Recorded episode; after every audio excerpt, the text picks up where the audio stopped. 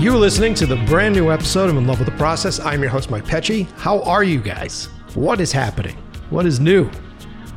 Uh, life has been pretty good here for us in Los Angeles. Uh, things are lifted. We're uh, while recording this thing, what is it, the fourteenth? Supposedly, tomorrow is when uh, they lift the mask uh, protocol. So we'll be able to have greater access to going to, to bars, to being inside places without wearing a mask. I cannot fucking wait for that. We're now at the point where after being vaccinated, I feel like it's time that I don't have to breathe in my bad breath all day, right? I think we're finally there. I don't have to be out of breath walking up a set of stairs because I'm just breathing in carbon monoxide the whole time. And I am not an anti-masker. Let me just say that right off the bat. I believe in it. I believe in being cautious and courteous to those around you. But if we're getting to the point uh, where everybody is getting vaccinated, uh, where we're getting sort of that herd immunity, then yes, please, can we can we get rid of them? You know, you guys feel the same way? Um, I was ex- extremely excited this week because I got to go to my favorite cinema. I headed over to the Alamo Draft House in downtown Los Angeles. Um, it's one of the newer Alamos. I, I think it opened up maybe a year or two years before COVID. And when we first moved here, before the fucking lockdown, uh, Gina and I would go there all the time. We loved it. There's a great bar there. They have uh, great merch. Uh, they have a vinyl section of all the Mondo stuff. Um, and so uh, I was kind of bummed out because it was a short, brief period of time where uh, they were filing Chapter eleven. And um, I was concerned. I'm like, fuck. It's like the Alamo going down. It's like the best place. Um, but they didn't. They made it. They survived. I think they got some new investors. Uh, and the theater is back open and well. Uh, limited capacity right now. Um, but uh, I had to jump online and try to get tickets immediately. Um, and what I wanted to do initially uh, was see the film for today's guest. Um, but the tickets were sold out. Uh, so I ended up doing my second choice, which was the new Conjuring movie. So Conjuring three, The Devil Made Me Do It. Now, I saw the trailer for this movie on my computer here at home, and I was like, yeah, okay, whatever, right? Watched it on my phone like an asshole, watched a little trailer on my phone and went, yeah, okay, whatever, looks cool. But we went and saw it in the theater, and it was great. That movie requires a theater experience. I know it is being released at the same time on H B O Max. They're doing the whole release in the, at home and at the theaters. It is a completely different experience in the theater. And I know you guys are hearing that a lot lately from me, and I don't know how to vocalize it in a way that is equivalent to seeing it in the theater. There is just something transformative about sitting in front of a screen and having that screen fill your entire field of view, uh, especially if you go to the Alamo. They have strict rules. Uh, I love their fucking rules there, where you have to be quiet and you can actually rat on the person that's being a piece of shit behind you by just writing it down on a piece of paper and putting it there, and they'll eject that person. So there's this sense of fear that runs through the audience where it's like, I don't want to be the asshole that gets ejected, so I'm not going to do some shitty stuff. So anybody who's like, I don't go to the theater because I don't like having to deal with the person that's talking behind me, go to the Alamo. They have figured out a great system, a friendly system that makes sure that everybody polices themselves. It's really, really great. Um, so seeing it in the cinema with the sound blaring at you, right? All those visual cues, those hits, and looking at it on the big screen and not being able to look at your phone, not being able to be distracted by anything else. It was a fucking great experience. Now, do I think it's the best Conjuring movie? No, I don't. I still think the first one's probably the best. But is it a great theater experience? Yes. And I know that so many people out there are like, look, Mike, we want to go to the movies, but there aren't a lot of movies out right now. What do we go see? Do I go see Fast and Furious nine? Uh, you could. I'm probably going to see that with Lance. We'll probably go see that. Um, but um, no, uh, go see this one. I would say go see the new Conjuring movie. It's a lot of fun. If you're into jump scare stuff, if you're into uh, possessions and demon possessions. And they do a really good job with this movie. They blow it open a bit, and the sets pieces are a bit bigger, and the production design looks a lot cooler for this one. I think it was the guy who did uh, La Llorona. I think it was the director that did that, did this. So James Wan didn't direct this one. I think he just produced it. Um, but anyway, like I said, I initially was going to the cinema to see a film that I saw a trailer for that kind of blew my mind. There's a, it's it's one of those things where, like, you see a trailer for an independent film that you know is kind of going to change the rules of the game a little bit. It's like when I saw the trailer for Beyond the Black Rainbow, right? At that moment, a lot of game changing that was happening there. Same thing for the follow-up with Mandy. A lot of stuff in there. You know, it's like, this is a movie that is going to influence filmmakers. Well, I saw this trailer for a movie called Censor, and I felt the same way. There's such a great uh, original visual aesthetic that she has for this film. Um, and uh, I love the sort of throwback to, like, old hammer horror that it feels like it has. So I'm very fascinated with that stuff too. Um, and so I did a little research and I found the director of it. Um, and it turns out that the director and I share the same agent. We both are repped by the same guy over at U T A, which I was like, okay, small world. That makes sense. Um, and then um, reached in and, and did some research and looked at her work. And I was like, oh, she's been working in music videos and short films for a long period of time. And this is her first feature. Sounds like my path. I really want to get her on the show and pop her with some questions before I do my first film, because maybe she's been through the stuff that I can learn from, that'll make my life a little bit easier, make my film a bit better if I understand what she's been through. And so I reached out and got in touch with Prano Bailey Bond. Now, Prano is uh, very gracious. She was very gracious to say yes to be on the show. Um, and uh, she spends Uh, a good amount of time with us this morning as we go through our Zencastr issues. That's how I feel about you guys. You know, your shit always goes down right in the middle of a great fucking statement, right in the middle of a great vibe. You know, I gotta get, I can't wait. Once this mask stuff comes off, we're gonna start doing podcasts in person again. Get rid of this fucking thing in between us. Anyway, um, So uh, she comes on. We talk a lot about human emotion. We talk about the things that scared us as kids and how they continue to color and, and shape our projects to, to the current date. Um, I love that stuff. You know, it's always the thing that you saw at like twelve, thirteen years old that scared you initially. Do you remember what movie that was for you? I remember what movie it was for me. It was Dreamscape. Talked about it on the show before. Fucking crazy movie where they had like have to travel into other people's dreams to kill them. This was like way before Inception, way before any of that stuff. And when you look back on the movie as an adult, you're like, okay, there's a lot of cheesy shit in this movie, but the nightmare stuff fucked me up big time. I think the only other nightmare stuff from a movie from my childhood that fucked me up more than Dreamscape was Terminator two. And uh, Linda Hamilton holding on to that fucking fence as that atomic wave blew her into a skeleton. Oh, fuck, that fucked me up. Um, but isn't it interesting how those scenes, how like the the emotion, the, the visceral vibe of those scenes just sort of stick with you, you know, plaster themselves in your insides like mud on a wall. And you're just like...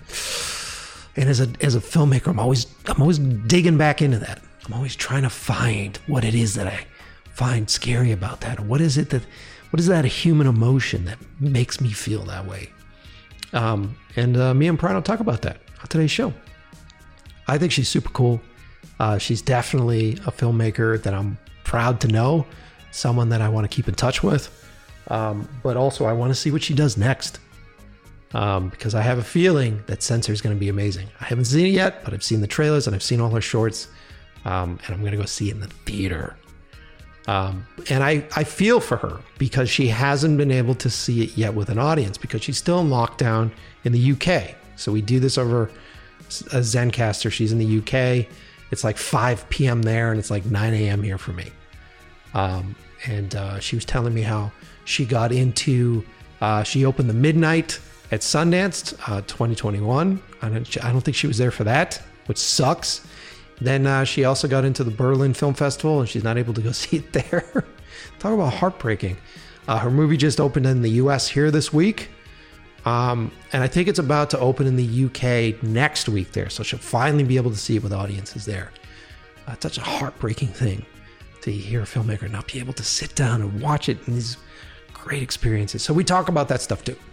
Um, so strap yourselves in uh, and get ready to dig deep into uh, a new voice of horror uh, and someone that I think is going to become quite a director for the genre. Um, so you know the deal. Turn up those noise-canceling headphones. Sit back and relax and enjoy the brand new episode of In Love with the Process. This depiction is dangerous. Come on, Enid. I'm cutting it. Butchery, sadism, murder. A wave of depraved and corrupt horror video. Raw. Confusing fiction with reality. Doug Smart, producer, Ident Investment Films. Maybe Enid could watch my latest Frederick North submission. Wanted a woman's eye on his film. There's his actress. I've got this feeling that's Nina, my sister. You know, if someone did take her, then they're still out there. You've never been clear on exactly what you remember.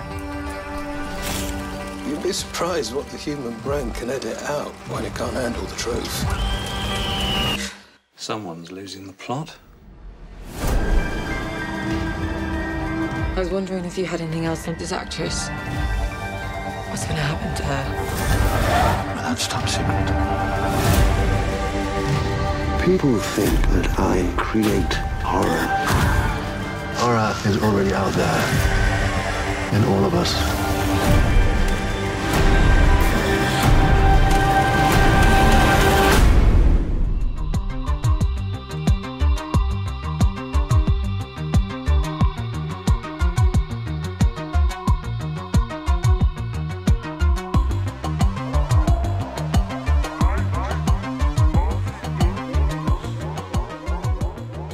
Prano, thanks for being on the show. I'm very excited to talk to you this morning. Oh, thanks for having me, Mike. It's lovely to be here. So where where are you right now? Are you in Wales right now? Where where, where are you right now? I'm in London. So I, I wish I was in the States at the moment, obviously, because the films are out over there and I'm stuck basically in the country where the film isn't showing.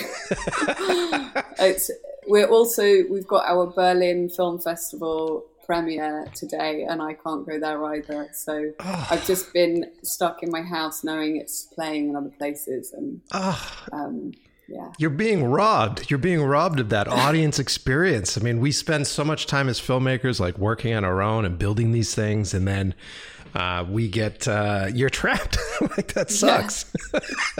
It's gonna be amazing when I get to see it with an audience for the first time. I'm really You know, I'm really looking forward to that, because it is. It, it does feel like, as filmmakers, that's the next stage of getting to know your project in a way. Like, you know, it's the bit where you can look at it and not be still working on it, hopefully, in your head. And for the audience that's listening, we're talking about her brand new film, Censor, which I'm excited about. We were just talking offline. It's uh, playing here in Los Angeles. For those of you listening, Uh, it's uh, hopefully it still is by the time the episode comes out, but it's playing down at the Alamo Draft House um, at limited capacity, which basically means that it's hard to get tickets because it's like half, half. Because I went into, we ended up going to see the new Conjuring instead because I was the only thing I could get tickets for, and I was like, man, this this screening's almost sold out. And then I go into the theater, I'm like, oh, it's it's fucking empty in here. It's like, oh, okay, limited capacity. That's what it is. Yeah. Um, But uh, I can't wait to see it. Like uh, the stuff that really sort of stuck out to me was you're obviously you have been in love with horror since you were a kid. And this it, it almost feels like this is a glimpse into the obsessions of the things that scared you when you were younger with all the V H S stuff that you're doing. Uh, am I way off base here? Is yeah, this uh, not at all? I think definitely, particularly like the V H S thing for me. I grew up in rural Wales, in the middle of nowhere. Um, the, the closest cinema was like a half an hour drive, and there was one bus a week to get to it. So my opportunities to see things in the cinema were limited. So I grew up with like this shelf of videos that were my parents' and family's V H S collection that had some, the majority of them had been recorded off the telly. We didn't mm-hmm. tend to like buy brand new stuff. Like you just, you know, take the thing that was playing. So you've got all the adverts in between as well.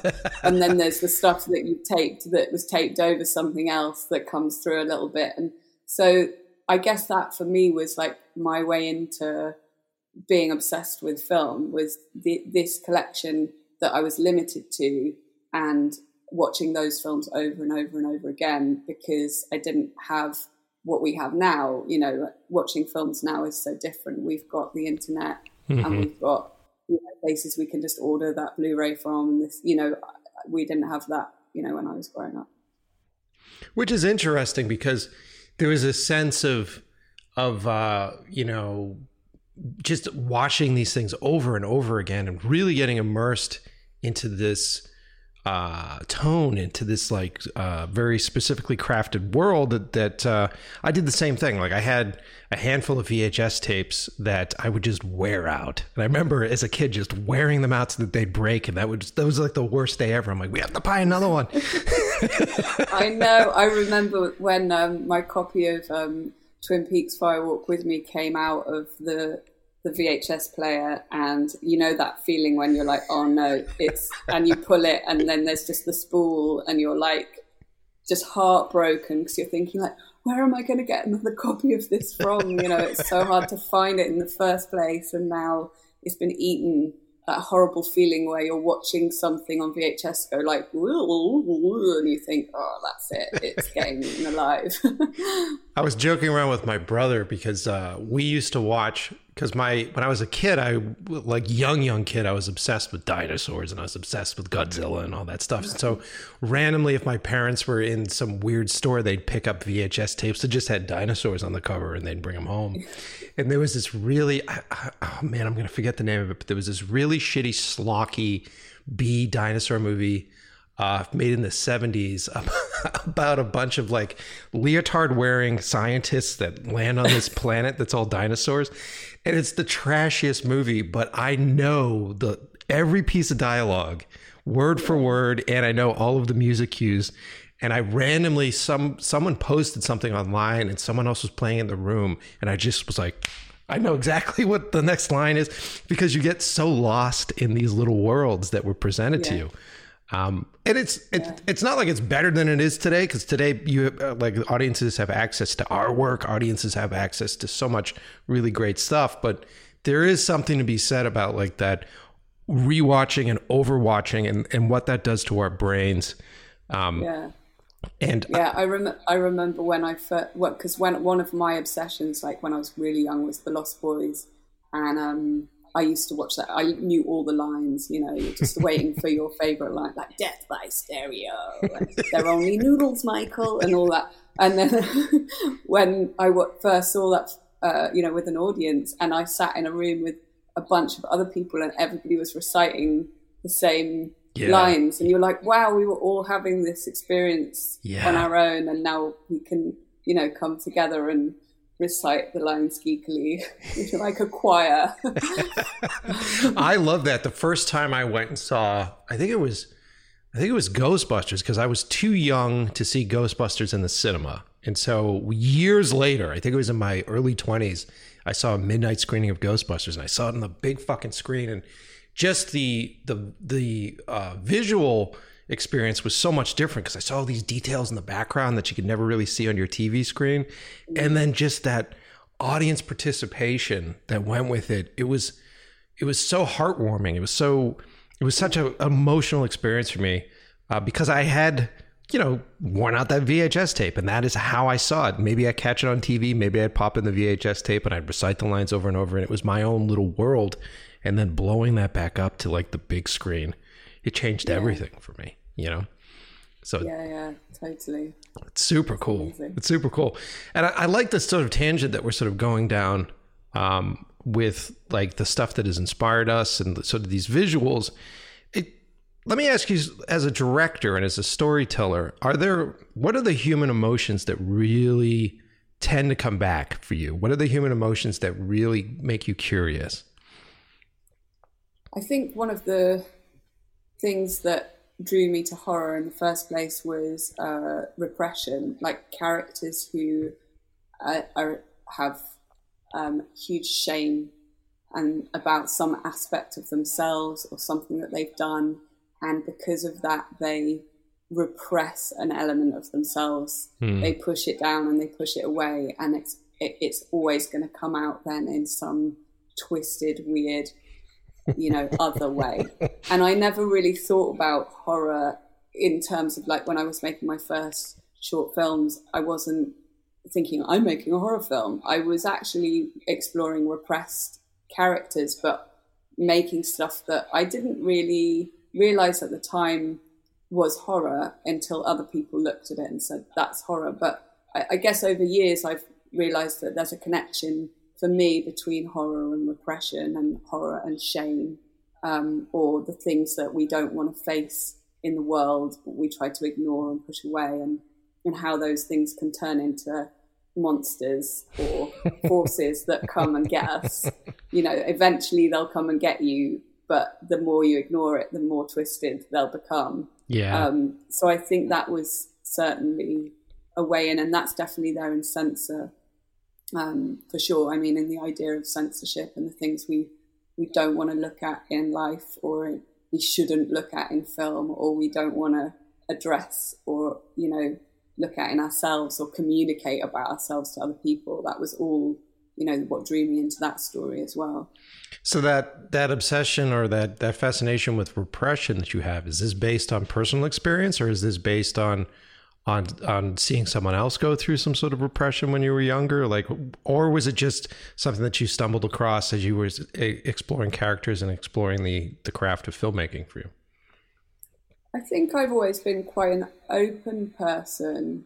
I don't know. I'm sure it is there from my past, but I'd probably go need to go and have some counselling or something to figure out where it came from exactly. Mm-hmm. Um, I do think it's something I look at in the world and think, you know, wouldn't it be healthier if we all didn't have to hide things about ourselves, or feel we had to hide things about ourselves or yeah. about our lives. So I think it's there in maybe me thinking weirdly, like you're creating something that's in, in a horror space, but actually it's coming from like an attitude of health. Like, mm-hmm. wouldn't we all be better if we, if we, shared the dark side of ourselves, and um yeah like didn't feel so ashamed of things that maybe if we spoke about them and got them off our chest, we'd realize that we're all feeling a bit like that, or you know yeah. that, that leaving it to fester in the dark is actually making things get worse and worse and worse. And I, I suppose it's partly just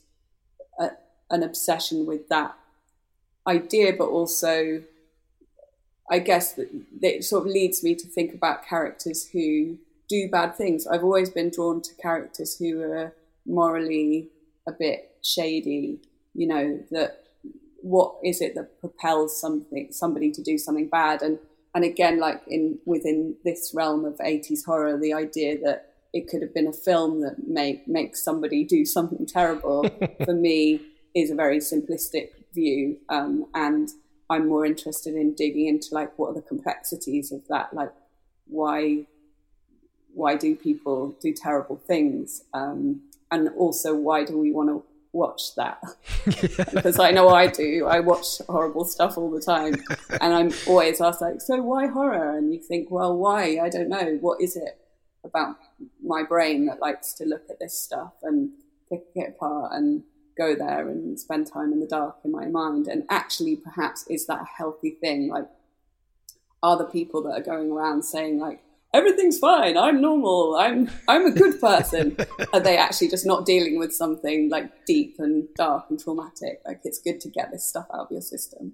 I agree with you. You and I share a lot of the same sort of obsessions. For me, it gets into Uh, it, it gets even deeper into the subconscious. I'm fascinated with our inner voice. I'm fascinated with the, the the thing that we constantly turn to for guidance, which is like this collective of our experiences and what we've seen and what people have told us we're supposed to do. And so, you know, I, I feel like as a species, we're humans are very much like a tester where it's like, is this hot? I don't know. Let me put my hand on it. Yeah, no, it's hot, you know, and that's kind of what we do.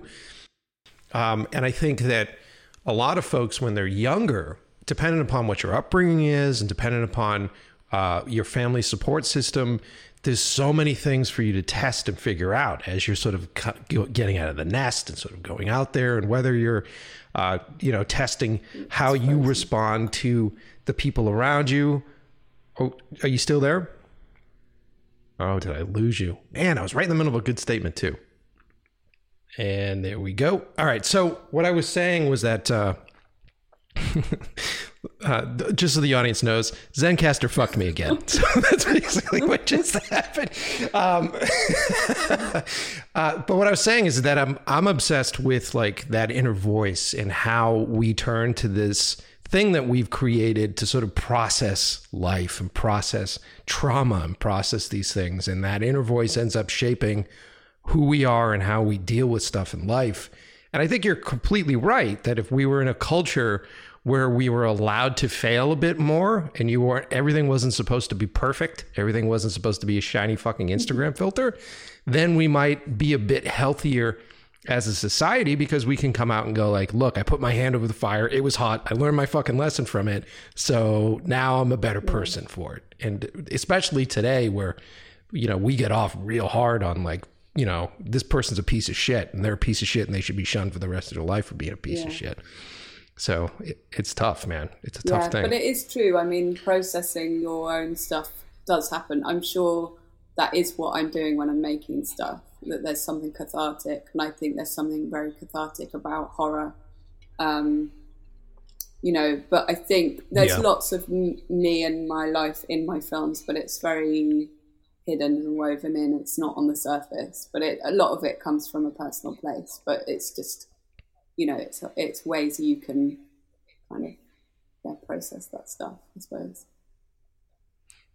Yeah, I, I completely agree, and I, I I'm the same way. I tend not to be a filmmaker that's like, this is. I don't use my films necessarily as a soapbox for what I am dealing with in my life, but no matter what we do as as artists, we're experiencing things. And I, I at least find as a as a filmmaker, it's kind of my job to look around and ask a hundred questions about why someone's doing something so that I can process that later. Mm. Um, and there's there's a lot of stuff that I do in my prep where I'll look at a character and try not to judge my characters and sit here and go, okay, so this character is just an asshole. And I, like, I, I'm always going, well, why? And what, did, where are they coming from? And why did they decide to do that? And, and I think in that exploration as a storyteller, we end up becoming a lot more like observative. Uh, we observe a lot more as, as humans. Does that make sense? Mm. Yeah, yeah, absolutely. I mean, I think that's how you have to work when you're writing, don't you? And it's almost like when you're writing, you're every character. Um, because you have to get into the headspace of that character and be like, okay, what what they what's this person doing next? What I, I need them to do this, but how can I get them to do that in a way that feels truthful to that character? And then that informs the character. But I think then when you hand that character over to an actor, that's exactly how they're thinking about it. You know, they're coming at it from a place of non-judgment. You know, of because we, we don't think of ourselves, uh, you know, the, the person you see on the outside as a character who's being a total arsehole, they don't think of themselves as an arsehole. They think they're doing the right thing.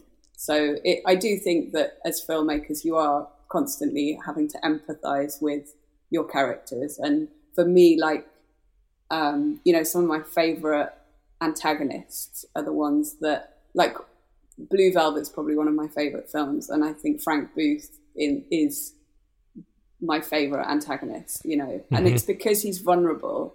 It's because he is vulnerable, and you can see the cracks there.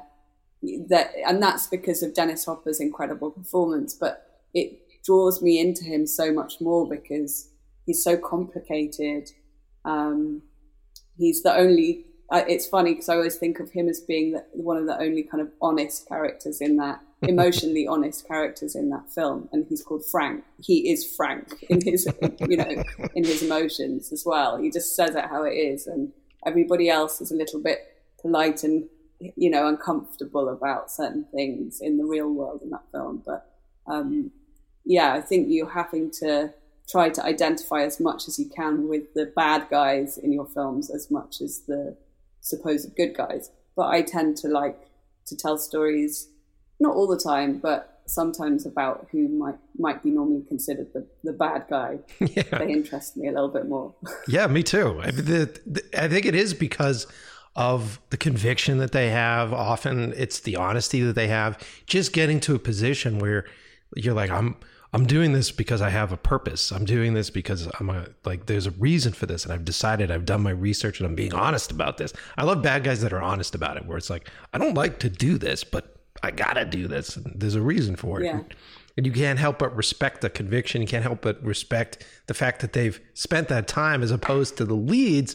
And oftentimes the leads, it's really tough to make a lead not boring because the lead has to go through the tropes to get to that point. Yeah. You know? That? Yeah, there's also that annoying, like, likable note that you get, which Ugh. I think, is, you know, that. Uh, but for me, there's just so many characters that I love who are totally unlikable. You know, I think of, I love Nightcrawler, and I think Jake Gyllenhaal's character, and that is morally completely ambiguous, and and you're just sat there going, like, how can he do this? But the reason we're interested is because he has a really great, clear goal. Um, and and he's interesting, mm-hmm. and that's what it should be. You know, is this character interesting rather than it, are they likable? I don't really care if they're likable. Mm-hmm. I just need to be interested in their story. I'm not going to be like meeting up with them afterwards for a for a drink or anything. um, like I just need to be interested in them for the duration of the story, um, and go on them with it with them on their journey. Yeah. Uh-huh. But all the suits that stand behind us are like, I don't like to feel awkward at all when I see this edit. Like, because if I feel awkward, that means I'm going to be losing a couple million dollars. So make them likable. You know, show some, show yeah. a flashback where they, they had a puppy. You know what I mean? You're yeah. just like, come on, guys. Yeah. It's a horror movie. It's supposed to be awkward. That's the idea behind it. Um, so when you work with your, when you work with your actors, um, so as far as your preparation process goes, I assume that when you read the script, you sort of get your, uh, you in your mind's eye, you understand what the film's going to be. Are, are you putting together like uh, a bunch of different options for where you think that the characters are coming from or the backstories are coming from? Uh, are you very sort of focused on that? Do you walk into a set and go, this is who my characters are and this is what I want from you? Or are you creating a list that you're bringing to your talent and saying, like, what if this happens and maybe this should happen? Like, what's your process working with talent? I mean, I think when it comes to backstory, there's always an element or a certain amount of that there when you're writing the script, because you're constructing the character. Like we say, you know, why are they doing that? Um, why are they making these choices? You're constructing those reasons as you go. So, I mean, for example, on Censor, you know, Enid's backstory is such a big part of the story because she's got this gap in her memory that that she can't access. And so, hmm. you know, we're playing around with that and how that um, affects her relationship with her parents and how that's made her become a film censor and what what her drive is, you know, as a person, and how that's linked to her, maybe the things she feels ashamed about in her past. So there was already quite a lot of stuff that you're constructing. And for me, um, I guess I like to have as much of that built up as possible, but then allow space for the actor to come in and make it their own. Mm-hmm. So you need to have a clear Um, amount built around that character so that it is the character that you need it to be through the story to tell the story you're trying to tell. But I think actors are so imaginative and,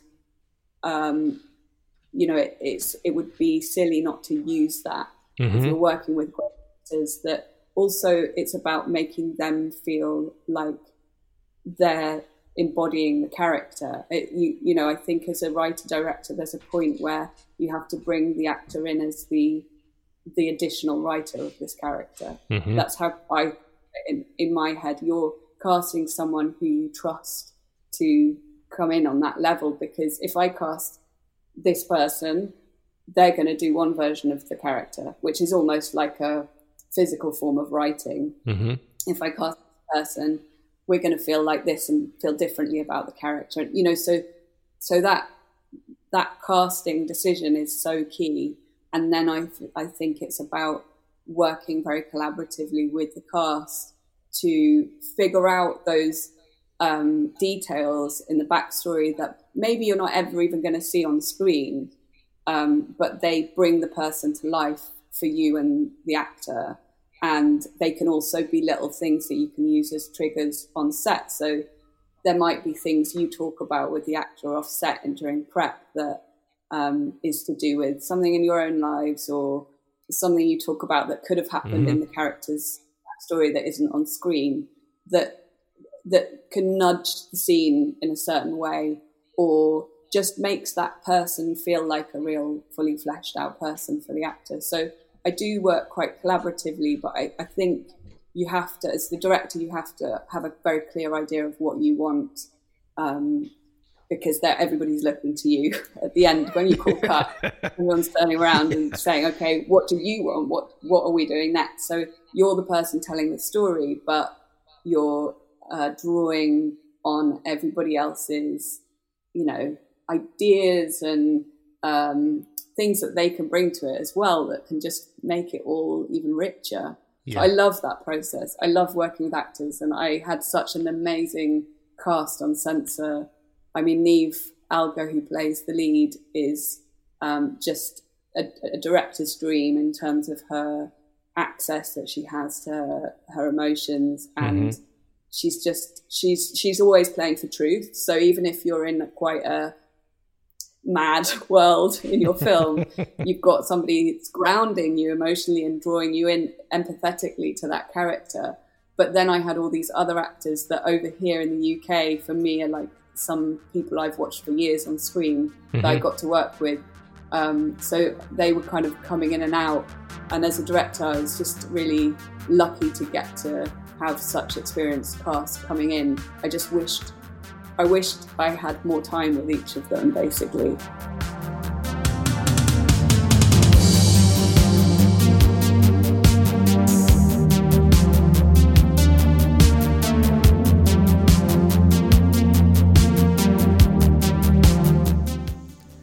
All right, gang, it is time to do a little sponsor read, do those ad reads.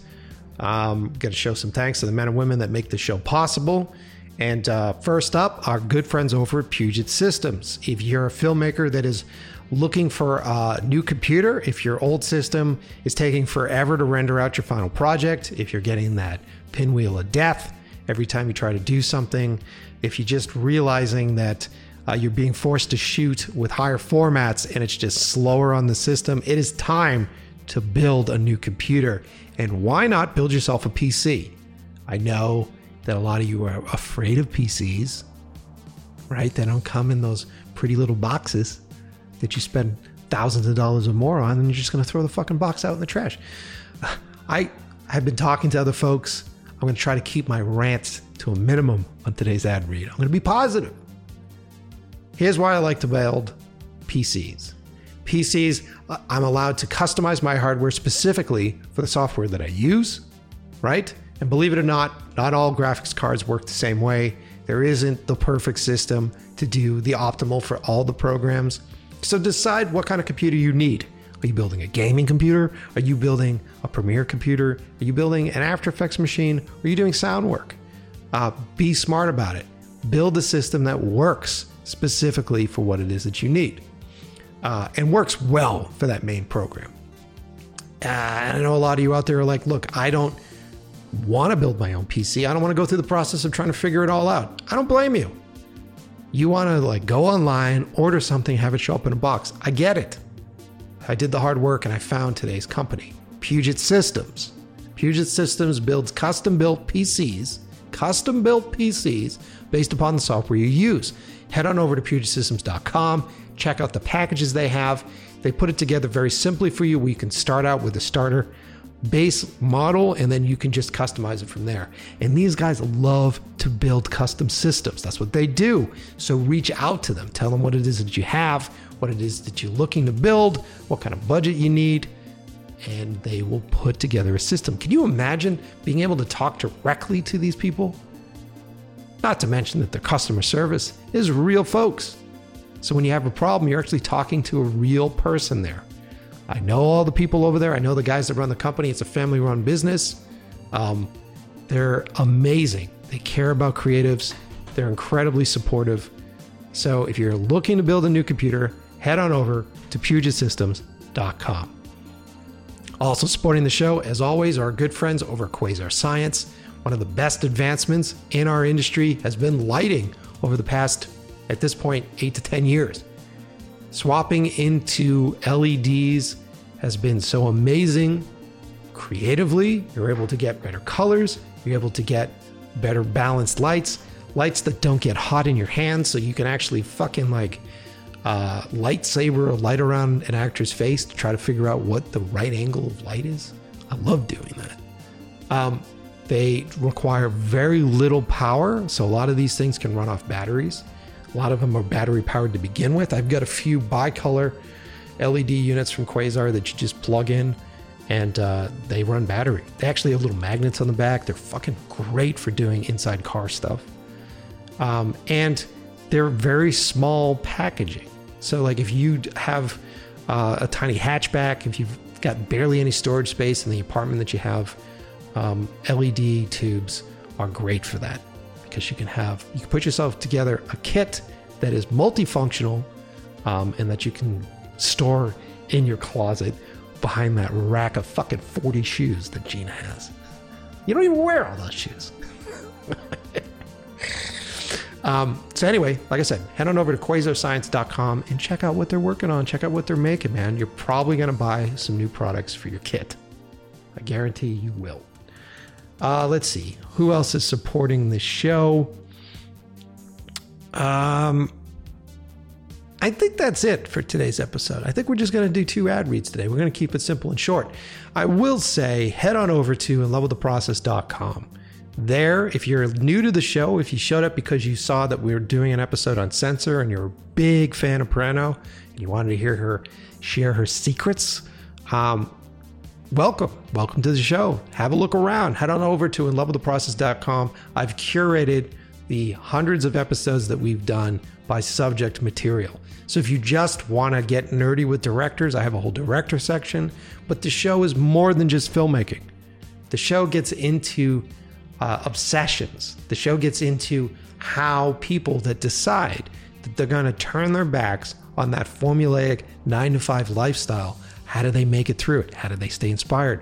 What are their lives like? How do they deal with the anxieties with all that stuff, right? That's what this show has become. So we interview musicians, we interview chefs, um, we talk to anybody that I want to meet, essentially. And I think the longer you listen to the show, the more you understand that this is a very selfish thing for me. I do this show for myself first, and then you guys second. But I love that we're doing it together. I'm more than happy to hand you a beer and have you sit down at the table with me and these people that I want to talk with. Because why? Because I, I, I wanted that as a kid. I could only imagine how different my career would have been if, as a younger filmmaker, all of those directors that I looked up to did this. You know? So I hope you guys love it. Like I said, head on over to in love with the process dot com and take a look around. It's a great place to see the trailers for the movies that we're talking about in the show. It's a great place to see collections of the work of our guests. Um, and also hang out with our sponsors. And please, as I wrap up this ad read, just click on any of the links in our description of this episode for any of the sponsors. If you want to support the show, that is the easiest way to do so.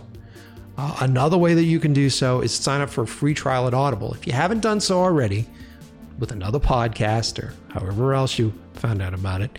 If you are an Audible virgin, uh, click our link below, sign up for a thirty-day free trial. With this free trial, you get a free audiobook. You also get access to a lot of Audible's content that comes with the monthly subscription. So they have like other podcasts, they have narrative shows. They've got a lot of stuff up there. to listen to. Um, it is where I started listening to Judith Weston's books. And I have no problem plugging her stuff because it's such a big change for me. Uh, big life change for me. Uh, I actually grabbed her Directing Actors book on Audible and listened to it first. So you're going to hear us mention it on the show. It turns out that uh, Prano also likes her work. Surprise, surprise. Um, so if you guys want to get into that book, but you uh, don't have time to sit down and physically read a hard copy, then uh, grab it on Audible and use our link. Like I said, it's uh, audibletrial.com backslash and level the process. The link is below in the description of the show. All right, let's get back into it.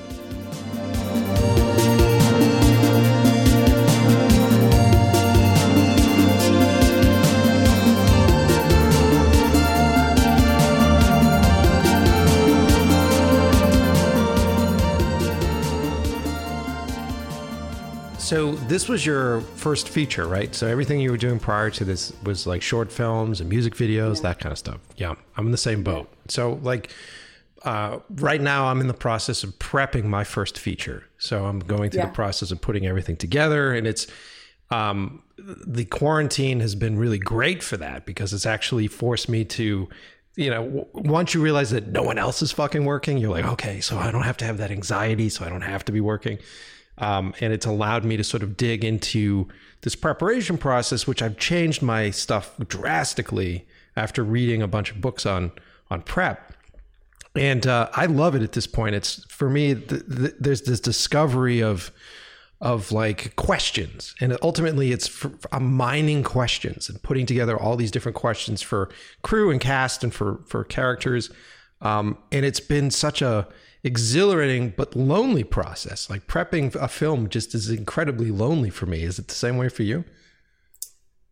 I don't know. I, I don't, I remember just, I love prep. I'm, I get really excited about it. And I think maybe it's just a different thing because prepping in lockdown, I can imagine it being a lonely thing. But when I was yeah. prepping, it was like the wheels were in motion and you're just thinking, oh, I hope I get to the end of this document I'm making before we're all actually on set, you know.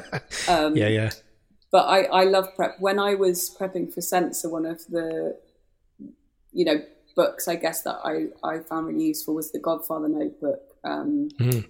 uh, Francis Ford Coppola's uh, system for prepping for the Godfather. There's actually a really great ten minute YouTube clip where mm. he explains how he went about breaking down every single scene, and he had these kind of set, it was like five things that he broke each scene down against, and then he could come back to that and it would always lock him back into what why that scene was there and what he needed, what were the important hmm. elements of information that he needed to get across and what the tone was and those kinds of things. And I kind of created my own system, I guess. Like in my head I was like, I'm going to do exactly this, but then slowly I realized that wasn't the way for me to work. But I just took my writer hat off and put my director hat on and sat, and I was like, okay, what's the purpose of this scene? You know, why is it here? And then once you've asked yourself that question, you can um, you can focus in on how you do that the most effective way and what are the things I mustn't miss on the day, mm-hmm. you know, like if mm-hmm. you're under pressure, under time pressure, you know, what are the really key things? Like, is it an emotional pivot for the character that's too, totally key, or is it a bit of information that without that the story is not going to make sense? So uh, you're kind of identifying those things, but then I also like started to use that as a way to just put all my references mm-hmm. together, um, and it kind of built out into this um, massive PowerPoint document that I shared then with my cast and crew. Uh, I think it was actually just with my crew, not my cast. I think I sent it to my lead, because then everybody can start to imagine the same, you know, atmosphere and tone and, and see what's important. But also I wanted the departments to all know what was going on for other mm. departments. So, you know, because I guess as directors, we're thinking about every department and we're thinking about what's the sound doing. And I I get inspired visually by sound. So is it helpful for my cinematographer to know if I've got like a sound scape plan in my head for this, um, you know, is it important that, you know, production design and costume are in tune on how this shift is happening visually in this moment, and then they can come together and, and it, you know, bring their ideas. So I guess it was like a way of me getting everything down and then um, and then making sure everybody was kind of speaking mm. to each other in a way, or at least a starting mm. point. I agree with all that stuff. That's really great. Like um, a lot of my prior work has always been visually stimulated. So I started as a cinematographer for a while. And so my stuff has always been very graphic and, and visually oriented. And being a uh, an independent filmmaker and being someone that, you know, where you're having to put everything together yourself, I felt like all the time, most of my priorities at that time were like, how do I cram as much shit on the screen as I possibly can? How can I make this look like it cost, you know, two hundred thousand dollars, even though it costs like two, two grand, you know? And so that was always my focus. And thankfully I did that because that helped get me repped. Like you and I have the same agent, like helped go through this whole process. But uh, my new discovery, I've been reading uh, and I, like I, I just had her on the show, which will be a prior episode, but Judith Weston wrote these books, Directing Actors, and then the uh, Film Director's Intuition, which I'm reading, which yeah, I love. I love Judith Weston. She's amazing. You so, had her on the show. Yes, yes. Oh, wow. I'll be tuning in for that. She's wonderful. She's like so wonderful. And I had such a great time with her. Um, but the stuff, have you read her books? Have you gone through those books? Yeah. Yeah, yeah. She's, I mean, I, I recommend those books to anybody who wants, like, I've got a few friends who are like, oh, I started directing stuff, but I've just realized I don't actually know how to talk to actors. You know, yeah. A lot of people who come into it, you know, wanting to tell stories visually, but then, you know, also sometimes I teach at a film school, and a lot of those students, they're really scared of actors. And I think her book just, it basically means I don't have to tell them anything. I just go read this because that's what we're all looking at. Um, um, and also those things are the things actors really respond to, because on the other side, they're getting trained to respond to action verbs and things. Yeah. So um, it's just, yeah, amazing. She's, she's amazing. I love it. Like the, the because like I said, I, I was such a music video centric visualist. You know, and then this, and I, I say to her on the show, it's kind of funny. She's like, well, how do you, how have you seen actors? I'm like, to me, to me, it was always like a bunch of really, really amazing unicorns that showed up on my set and I didn't want to go scare them away. That's kind of, kind of, I saw them. That's brilliant. um, but the, the exercises that she has in her book are not not necessarily there to, you know, give you the answers for what you need for it, but there to break down my preconceived notions of it. And when you said that you took your you take your writer's hat off, that's great to hear that you take your writer's hat off and you put your director's hat on. Um, the same thing with me, where I'll look at a script and my first I'll read a line and go, okay, this is how I hear it. This is how it is. This is how the line's going to be.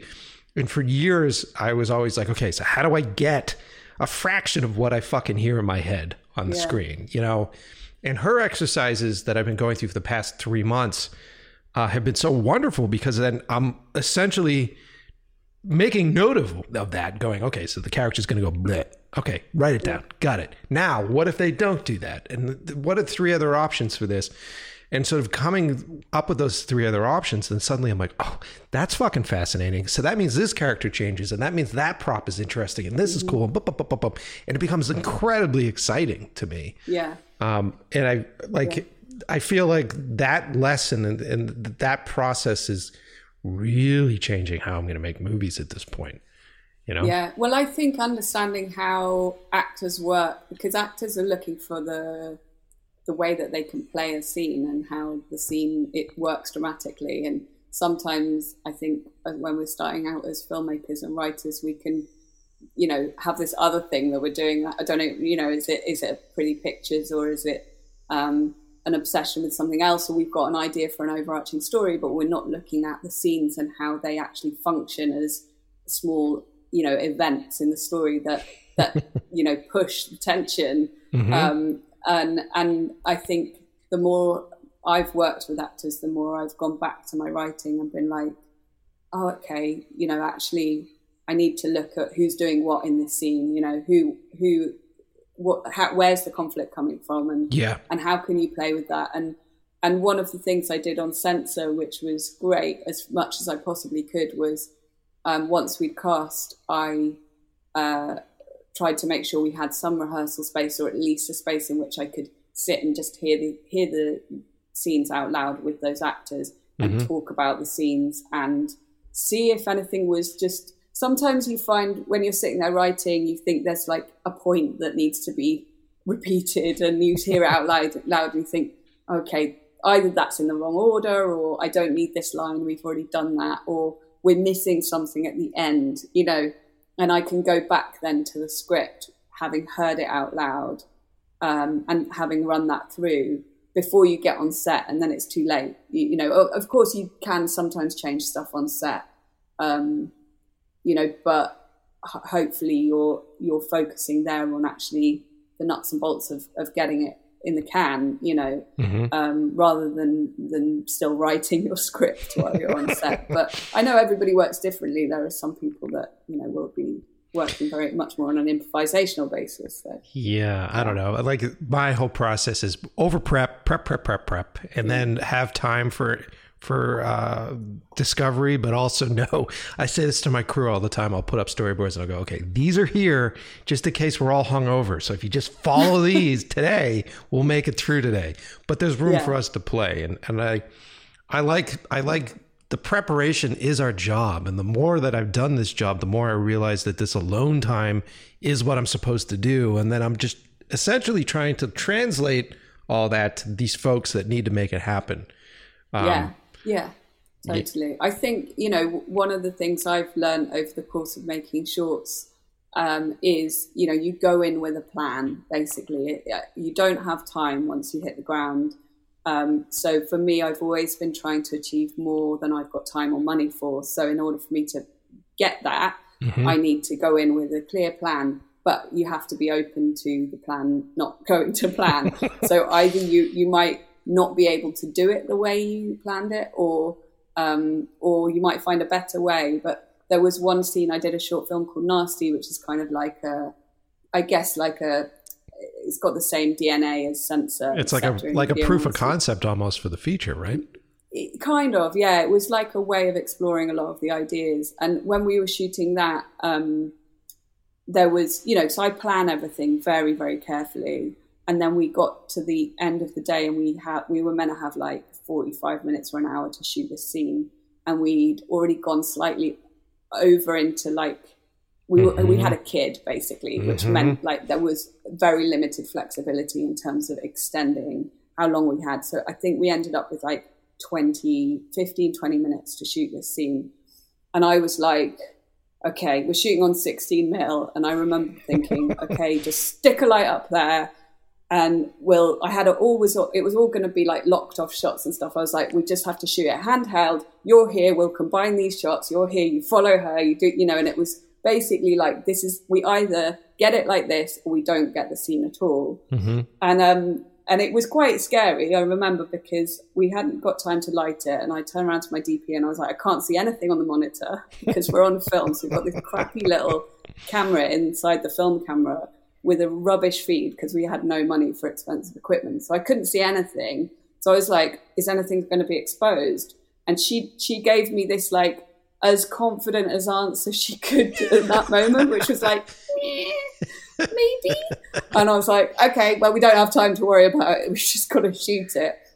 And it was just this kind of crazy, chaotic scene to shoot in a way. But because I had a plan, I knew what I needed visually. And yep. then when we got to the edit, it turns out it's one of my favourite scenes in the film.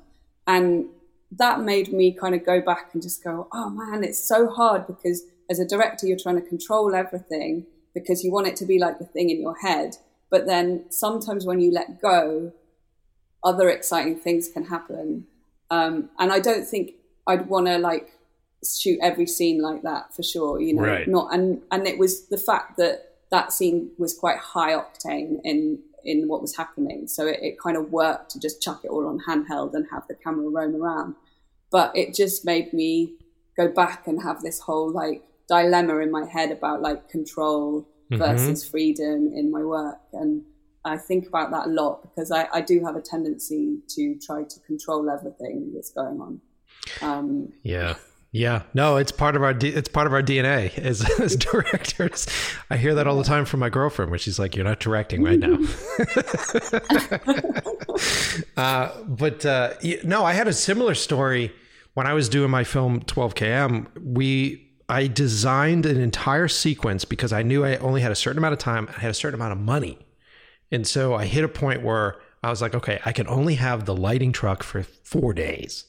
And so I have this whole sequence, and I went, let's design a sequence around a flashlight, because then I can shoot this whole thing with a beautifully censored camera with a flashlight. So we'll lose the truck, so I can save that money. So send the truck home. And uh, my cinematographer did his research, and he found like this amazing flashlight that like gave off a lot of light. And I was like, this is perfect. And we designed a whole sequence where the character sort of like X-filing his way through this basement.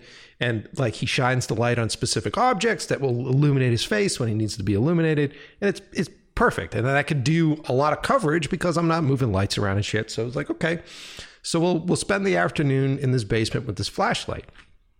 so so we fucking start the first shot. Goes down, does it, looks gorgeous. Atmosphere, smoke, haze, light, all that stuff. Gorgeous. Fantastic. Let's do another one. I'm in a good mood. Fantastic. Let's go again. Second one, he starts halfway through. The light starts flickering. The flashlight starts pulsing. And I was like, okay, what the fuck's going on with the with the pulse? It just started. And so our, the team, like all of a sudden, like the team surrounds you, you know, and like all the, all the fucking like the techs around the camera are just like, it's got to be something happening with the camera. And so they're like, they're pulling the camera apart and they're doing that research. And I'm talking to the cinematographer and he's like, I don't know, let's try it again. And so we, we tried again, starts the scene, flashlight's fine. Then it starts pulsing, starts flickering as we go through. Mm-hmm. And I'm losing my shit because I don't have any lights. I sent the light truck home. And so this flashlight's doing this thing. And I said to like we're we stopped. The production came to a halt. And I don't know if you feel the same way, but when that happens, I start sweating. I get into panic mm-hmm. mode. You just see shots falling off the wall where you're just like, yeah. that shot's gone, this shot's gone.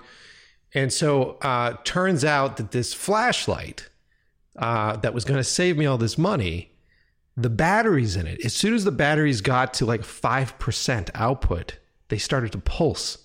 So I had right. to send a P A out to buy these batteries, which cost for a package of batteries. They were like fifty bucks U S. And yeah. so I had a whole day's worth of stuff. And out of each fresh battery, I think I got about a minute and a half, two minutes. Oh, my God. So we we ended up spending more on this fucking flashlight than I would have spent on a on a, a lighting truck.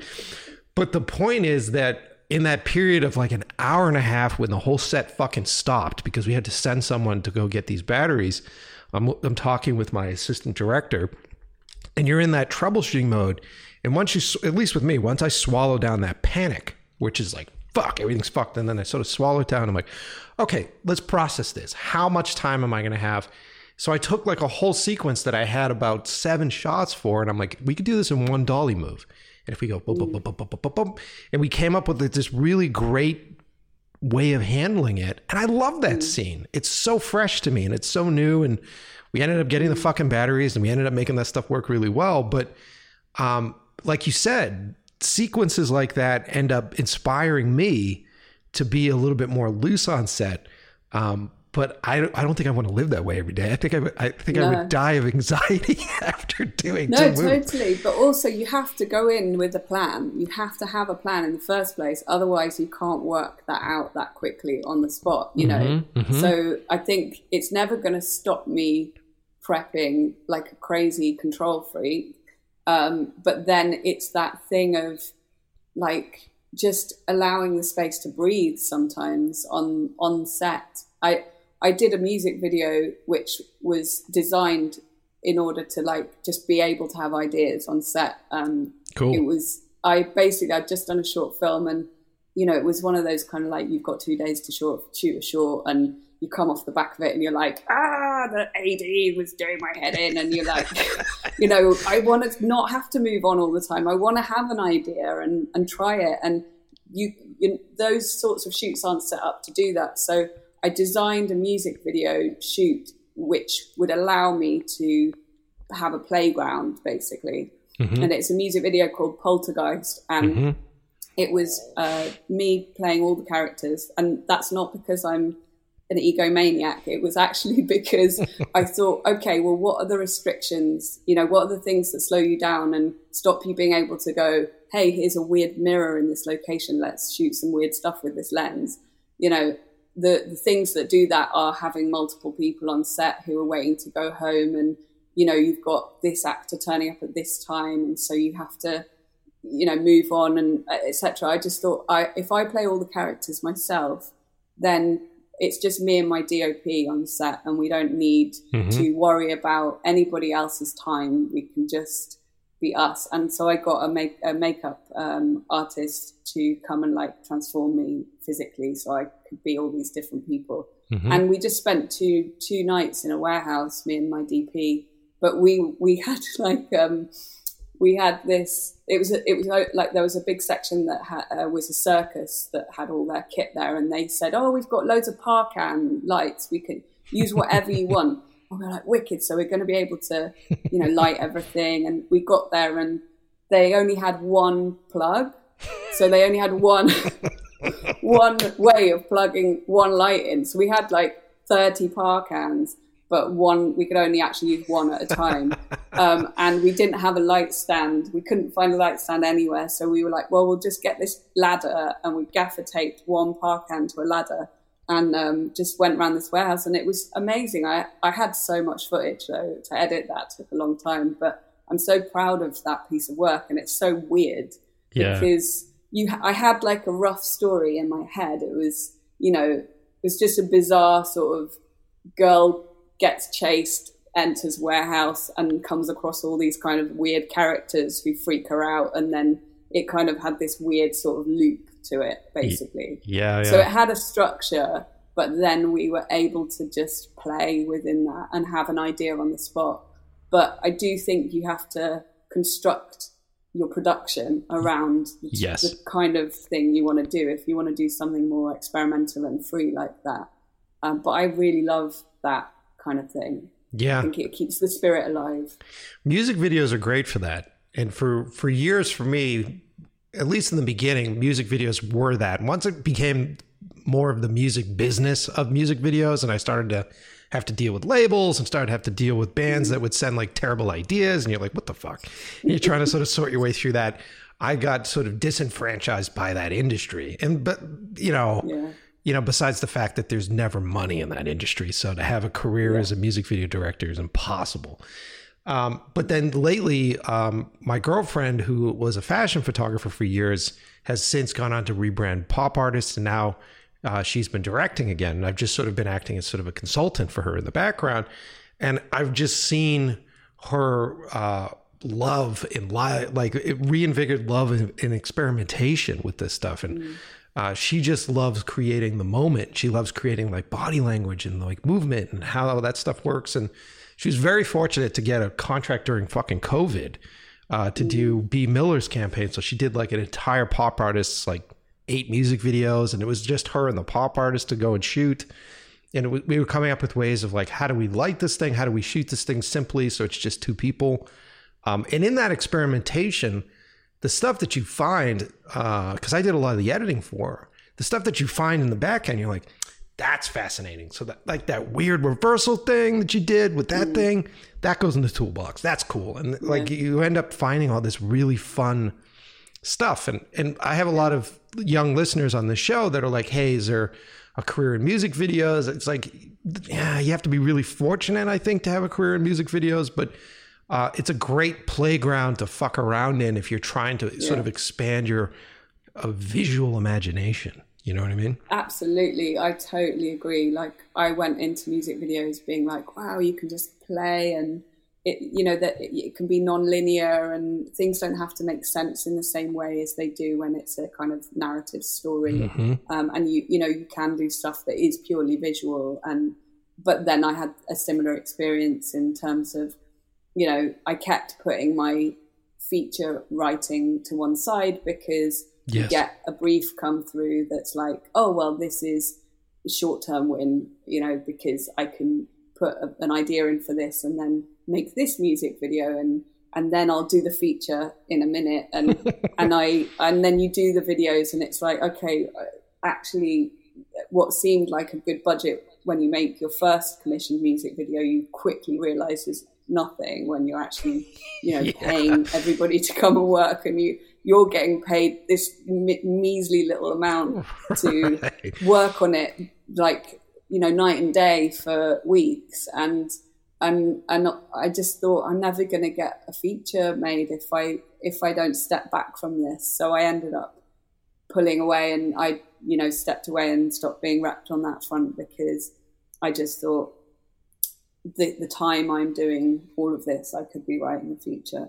one hundred percent. Um, so I, I did that, and, and I'm very happy I did do it that way. But I slightly fell out of love with the medium as well, because I think there's a point where, you know, it starts to feel like adverts for singers that you're not getting paid for very well. And, and rather than when you start out and you're really passionate maybe about the artists you're working with, you know, when you're doing it for nothing to just create, right. and then it, it turns into something else. But so I, yeah, who knows? Maybe one day I'll make another music video, but it's, yeah, gives me a funny, weird feeling now. Uh, well, yeah, I mean, it, it's funny. You and I are very similar, because I had similar experiences where I was running a production company for years, and we were doing music videos, and we thought we would do like two or three.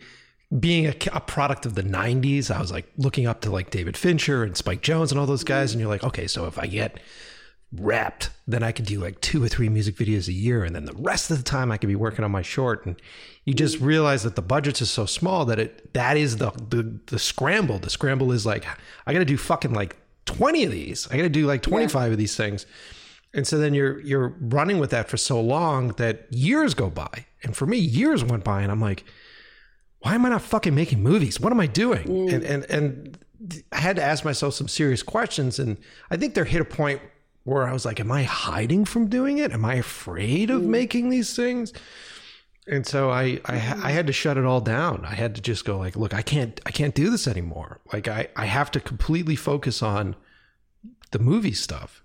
And yeah. you forget how, I think the audiences forget how much fucking time it takes for us to like make these damn things, you know what I, I mean? It's years. I remember saying that when we were making Censor, we were shooting, and you're all like in the forest, in the mud, you're leaving set at six a.m. and you're like, you haven't really had a good night's sleep in weeks, and you think, and then you go on to the edit, and then I remember saying to somebody, it's like, we work on these things for years, and then someone watches them ninety minutes and goes, yeah, it was, yeah, it was great.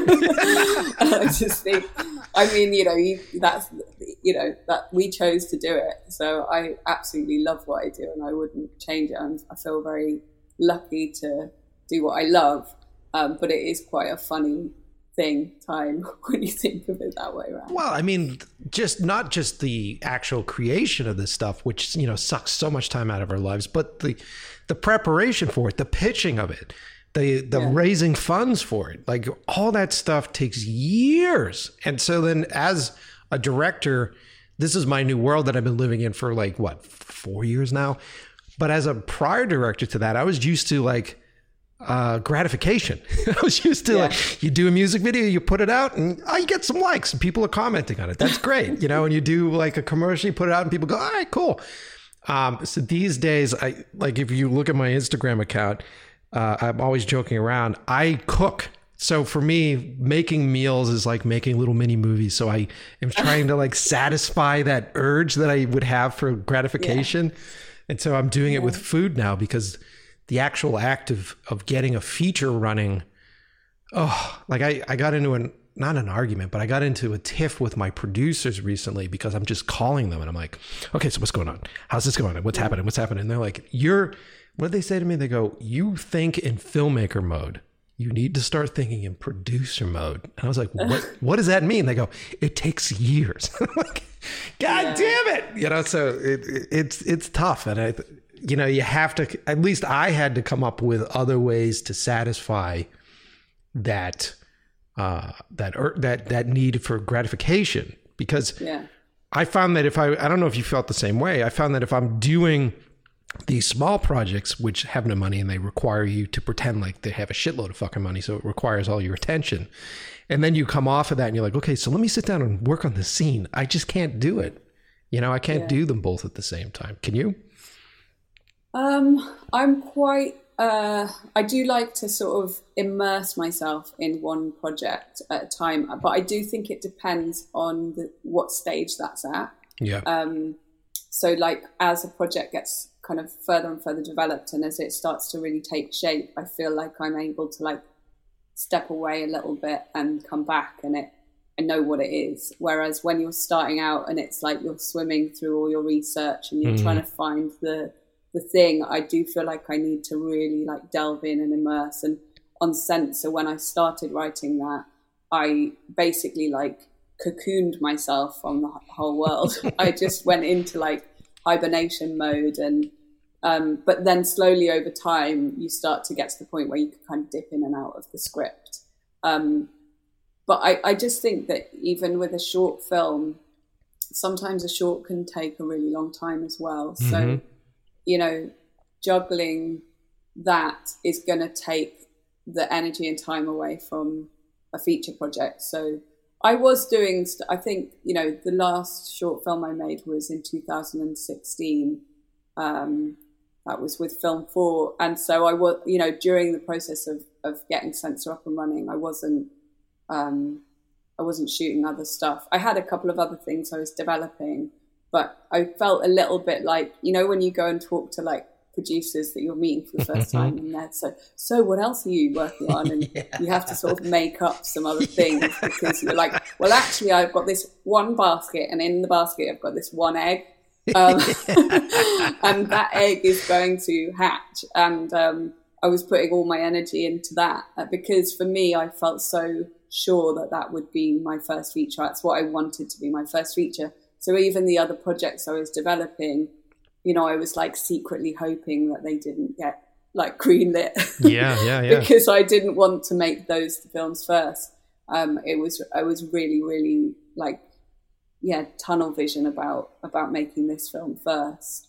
Um, so, yeah. yeah. Yeah, I mean, I, I started that way. So when I did... I, I sent you my shorts really late, so I, I, I, you, you probably didn't see them. But I did um, this film called twelve kilometers, um, which uh, was about like this Russian drill team in the nineteen eighties. It's sort of like a John Carpenter meets David Lynch kind of horror movie. Really kind of fun. Mm, cool. And I did a proof of concept for that, and it ended up blowing up, which was really kind of interesting. Got me signed, got me agents, got me all that kind of shit.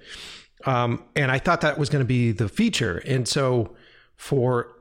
years I was like prepping it and, and doing storyboards on it, and it's a big fucking movie. It's like, you know, it's probably like a seven, eight, uh, probably like a nine million dollar movie in that range. So like, it's a lot to be the first fucking feature film, and um, and I've said it on the show, so I'm allowed to say it. But like, we got scot-free, so like Ridley Scott saw the movie, and they're they're producing it and they're developing it, and it was really great. And so it just took so long for the development process, and in that period of time, luckily my writing partner and I sort of got together and we said, well, let's try, let's try to figure something else out because it's taking so fucking long. And and so we came up with this other film called Who's There, which thank God we did, because that one's going to go first.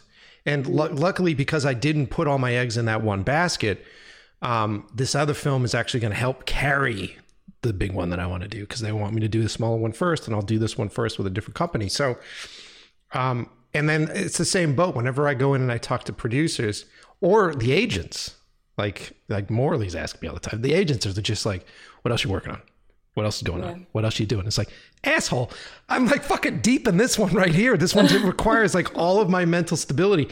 And, and then I realized that it's less about having full flushed ideas, but having like a whole chest full of ideas yeah. where you're just like...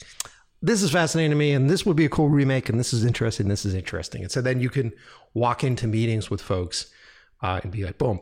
Because ultimate, yeah. ultimately, and this is a question I'm going to have for you, because ultimately you're waiting to get into the position that you're in right now, because you finished Censor, feature film, you're getting accolades, there's all sorts of industry write-ups on it. How's the world look for you now? Because now it's time for what's next? What's the second film like? Yeah, no, totally. And um, it's great. I mean, I definitely feel like uh, things have shifted since Sundance for me in terms of, you know, the conversations and um, opportunities. So it's, I'm in this kind of mad moment where I, I guess, you know, people talk about having a slate of films, don't they? And mm-hmm. and I, I, as I said, with Censor, it was like, this is my slate of films, this film here. and I, and I, and for me, that worked. You know, we, we were lucky in Censor in terms of getting it funded. It all seemed to go according to plan. Nice. And it was a bit jammy, basically, you know, when you're just like, hmm, this is all, it, you know, we got the people on board that we wanted to come on board, and everybody who we went to seemed to say, you know, yes. So it was, it was great, because over here we're lucky as well. Like, you don't have the public funding bodies in the States, but in the U K we have, you know, organisations like the B F I right. and Film Wales, and we had Film four on this as well, that um, support the kind of filmmaker and um, are looking to kind of, you know, bring the new voices in filmmaking kind of into the world. And so that was always the aim for us. Like over here, that felt like the kind of the golden egg of of having, you know, of financiers, because we knew they wouldn't be like, oh, it's not gonna, mm-hmm. it's not, you know, there's not enough explosions, mm-hmm. whatever, you know, whatever people say that, you know, they, they're there to probe and question you, but to ultimately help you tell the story you're looking to tell in the best way possible. And so I feel really lucky on that front. But yeah, I didn't have the slate of films. So now I am, I, I had loads of ideas that were pinging around. So now I've got that space to really dig into those, but also read material that's coming in and, and meet people to potentially start up um, new projects. So I'm in a, a sort of annoying place where I've got loads of ideas, like very early stage, mm-hmm. and I want to write them all at the same time. But like I was saying, I can't do that. I have to immerse myself in one. But the thing with this is, like, you'll hit like a, a problem area, and, you know, you're like, ah, I need to figure out this one thing. I need to crack this code of this story. And there's this other, other project over the other side of the room going like, write me. I'll be much easier. Come on. Yeah, yeah, Come yeah. Come on, you know you want to write me next. And you're like, shut up. No, because you're going to be exactly the same. You're trying to lure me in, but you're going to have all the same issues. Because that's what it's like to write. You know, you you have to sit there and just, like, you know, squeeze it out of your of your head or whatever, however you see it. Like, if it's sitting and kind of getting into the meditative space where the ideas come and you can flow with it, um, and it just takes a bit of time to mm-hmm. to build and, and find the way of telling the story you want to tell in the in the original, unique way you want to tell it. Um, so I've, I'm excited about all the opportunities. I don't know what the next film will be, but there's lots of things that I'd like it to be. Mm-hmm, mm-hmm, but mm-hmm. they're, they're early days. So I guess it, for now I'm just trying to see, you know, each thing in the moment and just develop the projects that I'm really excited about creating. And then as they grow, I'll, I'll know what's next, unless something comes along that's further in, you know, further along in development, and I can jump on board. But I do, I do prefer to generate my own stuff, even if I would, I would direct stuff written by other people. But yeah, yeah, yeah, yeah. What? Um, so now, being through the years of experience that you've had doing shorts and doing music videos, and then shooting your your your feature, like uh, I assume it was like a very indie run set, like a small crew for Censor. Was it like? Yeah, yeah, yeah. It wasn't a big crew, and and it, you know, we had, it was very ambitious, really, for what we had in yeah, terms yeah. of yeah, you know, what we were trying to achieve. And it, it's it was a decent budget for um, a first feature in the U K, mm-hmm. but I think everything's relative. You have to think about how many locations are you looking at, how much cost, you know, are you talent, looking at something talent. very contained in one yeah. house? Then that budget can go really far. Where we were shooting a period film with big cast, lots of locations, forest shoots at night, uh, wanted to shoot on thirty-five millimeter, you know, so I didn't kind of make it easy for myself in that sense. Like, some people might say, go and shoot something really contained as your first feature so you can kind of right. learn the ropes. But no. I never really thought that. I'm just like, this is the film I'm making. Um, but yeah, it was uh, a small crew um, and twenty-five day shoot uh, up in Leeds in North England. Mm-hmm. Um, and yeah, it was great. That sounds raw. Like, it sounds wonderful. And and so then I guess what my question ultimately would be, so now that you've done that stuff, like, what do you want next as far as the shoot's concerned? Are you, do you want like a, a slightly larger, small crew kind of uh, shoot? Or are you ready to jump on to like the the big crazy train of of directing something larger? Like, what what do you what would you like next? I think um, for a second feature for me, ultimately what I care about the most is the idea. Mm-hmm. Um, that's always the thing. I mean, I came off the back of shooting Censor and I remember thinking, oh, I'd love to do something with just a few actors in like, a, you know, like basically the what people say you should do for your first feature. I kind of thought, oh, wouldn't it be? It's mainly because I really wanted to spend more time with the actors. Mm-hmm. Um, and to have that time to, I don't know, play, I guess. So I was thinking, oh, maybe I should do something like really small scale, but then nothing I'm writing is that. And I think that's what was more of a response to the experience of, of like saying goodbye to a, an amazing actor after two days and being like, oh, I wish yeah. we could have had more time together. Yeah. And so I think for me, I'm not looking to go into... you know, a massive big budget studio film, because mm-hmm. I know that within the within those kinds of shoots, um, you know, as a director, you're you're going to have less creative control because of the nature of the machine behind yes. those sorts of films. And I, I certainly want the next film I make to, you know, continue in me kind of saying what who I am as a filmmaker and mm-hmm. developing um, in that sense and and exploring things that are probably a bit off-kilter and, and strange. And so it would be great to get a bit bigger, but not, you know, it, it's it's like, it all has to come down to the idea, basically. Yeah, uh, completely. But, yeah, who knows? Because there's some things I'm developing that I'm like, yeah, that's not simple. That's like epic. And then there's other stuff that I'm like, oh, how do we do that in camera? But that would be amazing. And, you know, so it, it, it depends which one went first. But um, I'm like, I fall in love with an idea and then it's just about that really. Um, yeah.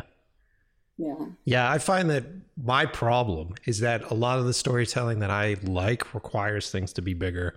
Like the idea of being confined to one location and doing like a couple of actors in one spot, just so that some producers can only spend a couple million and make, you know, ten times that amount on it, just drives me crazy. So it's like, does this really have to happen in one fucking house? How many of these movies do we have to see where it's two people in one fucking house? Can I have four or five more locations, please? Can I make this into a world? And so that's always been my issue because, you know, obviously the team behind me is always like self-contained. Like I hear that all the time, self-contained. And I go, all I hear is you saying, I don't want to spend money. That's all I hear from you. um, but it's, it's interesting because yesterday when we came out of the theater, we were at the Alamo downtown Los Angeles and we came out of the theater and we're in the parking lot and we hear automatic gunfire. So we hear gun shooting that's in downtown L A. And I was like, for a hot second, I'm like, whoa, is there robbery? Is there terrorist activity? And I went, no, we're in fucking Hollywood, dude. So I walked around the corner and it was a massive action shoot. So it was this big action shoot. I think it's like Anton Fuqua's new stuff. Big, big thing. And we snuck on set essentially because it was so big that you can just sort of walk on set. And I was just watching, and it was fascinating to be a director watching one of these big things and looking at all these little teams. And it was interesting to watch like the grip department, like the camera department needed a uh, power cable. So two guys had to unravel a power cable and a third guy had to manage them plugging it in and walking it over to this thing. And I'm like, this is, this is what big movies are. This is it. Yeah. It's this slow. And we were there for an hour and a half. And I think they got two shots of a guy getting shot in the face on a staircase uh, covered with four cameras. And it took him an hour and a half to do like two shots. Wow. and I'm sweating watching it. And I said to my girlfriend, I go, all I can imagine is being in the edit room and going, there's only two clips from from yeah, that yeah. hour and a half. So it's it's definitely a huge difference from what you and I do, which is the run and gun, get it quick and and make it beautiful and be immersed in it. And that transition into that bigger realm is, I don't yeah. want to say it's scary, but it's just a whole different mind process, a whole different system, and a whole, a whole different level of patience that is required from us to do yeah, that. Yeah, I think patience is a thing for everyone on a film set, isn't it? Like, yeah. you know, it, it, it is about that. I, I, it's funny because I remember when I was a student, film student, and I went to Camerimage, a cinematography um, festival. It was in uh, Łódź in Poland at the time. Cool. And Oliver Stone had a film there, and I sat and like there was like this talk with Oliver Stone and his D P. Uh, I can't remember what film it was, but it was a massive, like, epic, uh, epic film. And and he was saying, like, in your head as a film student, you're like, oh my God, when you get to that point, you've got everything you need, yeah, you know, yeah. and it's all going to go like clockwork. And he sat there and said, there's never enough time. You know, it doesn't, you get more money, but you've got more, you know, things to slow you down, or you're working with an elephant on set, or, you know, you've got like a crowd of two thousand, you know, extras or whatever. And, and I remember that really landing with me and thinking, yeah, actually, it's never going to change. Like, you'll always have the same problems in terms of the thing, the challenges you face as a filmmaker, which are, you know, always caused by time and money. Um, they won't go away no matter how big you get. But I, I'd, I think, you know, I'd probably quite like to do something that's like massive like that. I don't know. Mm-hmm. I'd probably quite enjoy it. Yeah, um, me too. Working on something, on something huge. It just would have to be about it, it being the idea. It's always about, you know, you spend such a long time with a film you're creating. And I definitely, this landed more and more when I was making Censor. Like, if you don't love the idea, yeah, if, you know, you go on such a long journey with the project. Um, and I was so in love with Censor, and I still am so in love with it. But, you know, that it's a, like we've talked about, there's so many ups and downs all the way along the way. Um, if you don't feel one hundred percent passionate about it, and you're working all, you know, the hours of the day on this, and you're not getting to spend time with your friends and family, and you're exhausted and everything, yeah. then you might start to resent that project. So I think for me, it's always like, you know, I'd love to have a massive crew and a big set and a loads of money, but as long as I love the idea. Well, and there's something really comforting in knowing that it is the same on both levels. Like the, the stuff yeah. that we go through on our smaller pieces is the same thing. So if we're, at least I felt this way, like if I learned how to control my anxieties towards this thing and, and work on my patience and work on my skill at this level, it's still useful for the larger level, almost necessary for the larger level, to be able to come in there and go like, guys, I know that this is, I know that there's like a line, like this fucking set that we were on, there's a line of like fifty extras sitting in cars, and there's a helicopter, and there's all this other stuff, but this isn't as hard as it was on my short film when I had to make it all myself. Like there's something really yeah. comforting about that. And it took me a while to get there. And I think it was on the set of one of my films where I had a panic day, I had a shit day, and I went home and I was like, fuck. And I was beating myself up about it. And I was just watching behind the scenes clips of all these other directors I respected. And they all, they were all like, that's the job. The job is mm. processing your shit days. And, and this is what being a director is about. And we do this on all of our films. And, and, and to hear that, I was like, okay, so this isn't mm-hmm. me doing a shitty job. This is the job. And so, okay, yeah. that's, that's all right. All right. I, I can handle this. Okay, cool. And it was yeah. a real great awakening for me. You know what I mean? Yeah. I love I it. remember one of my, um, I, I had lots of chats before making Censor with other directors who'd made features or multiple features. And one of those people said, one of the bits of advice I was given was like, you know, if you feel that scene didn't go exactly how it was in your head, you just have to put that to one side and remember you've got like four more scenes to shoot that day. Just try not to carry any disappointment or anxiety around into the next scene if you can, and like let it go. And then we, and that was really helpful, just to not be like going into the next scene feeling stressed if, you know, if something had changed in the last scene, or you maybe had to drop a shot that you, you right. wish you'd got. It's like, you'll figure it out. There's always a way to figure it out. And, and, and it's remembering that, particularly on a first feature, I think, because it, it feels so, um, you know, I think with a first feature, you can feel like, oh my God, if this isn't perfect, I'm never going to get to make another film. Uh, I think that, you know, you see all the statistics for like filmmakers who get to go from a first feature to a second feature, and it can be a little bit scary because you don't want to be the person that doesn't want to get, that nobody wants to fund mm-hmm. next time. Mm-hmm. So you can feel like there's a lot of pressure on your shoulders or responsibility to yourself as a, as a director. Um, and so it's important to, I guess, like not carry that around with you all the time. Um, so I was trying to do that. But I did have a really annoying quote rattling around my head when I was making my first feature, which was David Fincher once said, take all of the responsibility because you're going to get all of the blame. Yes, yes. And I wrote it down in my notebook, at the front of my directing notebook. And I was like, why did I write that down? It's not helpful to be thinking that the whole way through. But it's it's true, though. It's the thing of, like, if you make a great film as a director, everybody can stand around and say, this was our film. We all made this together. If you made a shitty film, yeah, everybody else can be like, ah, that was it was them. It was the director's fault. one hundred percent. And so you do...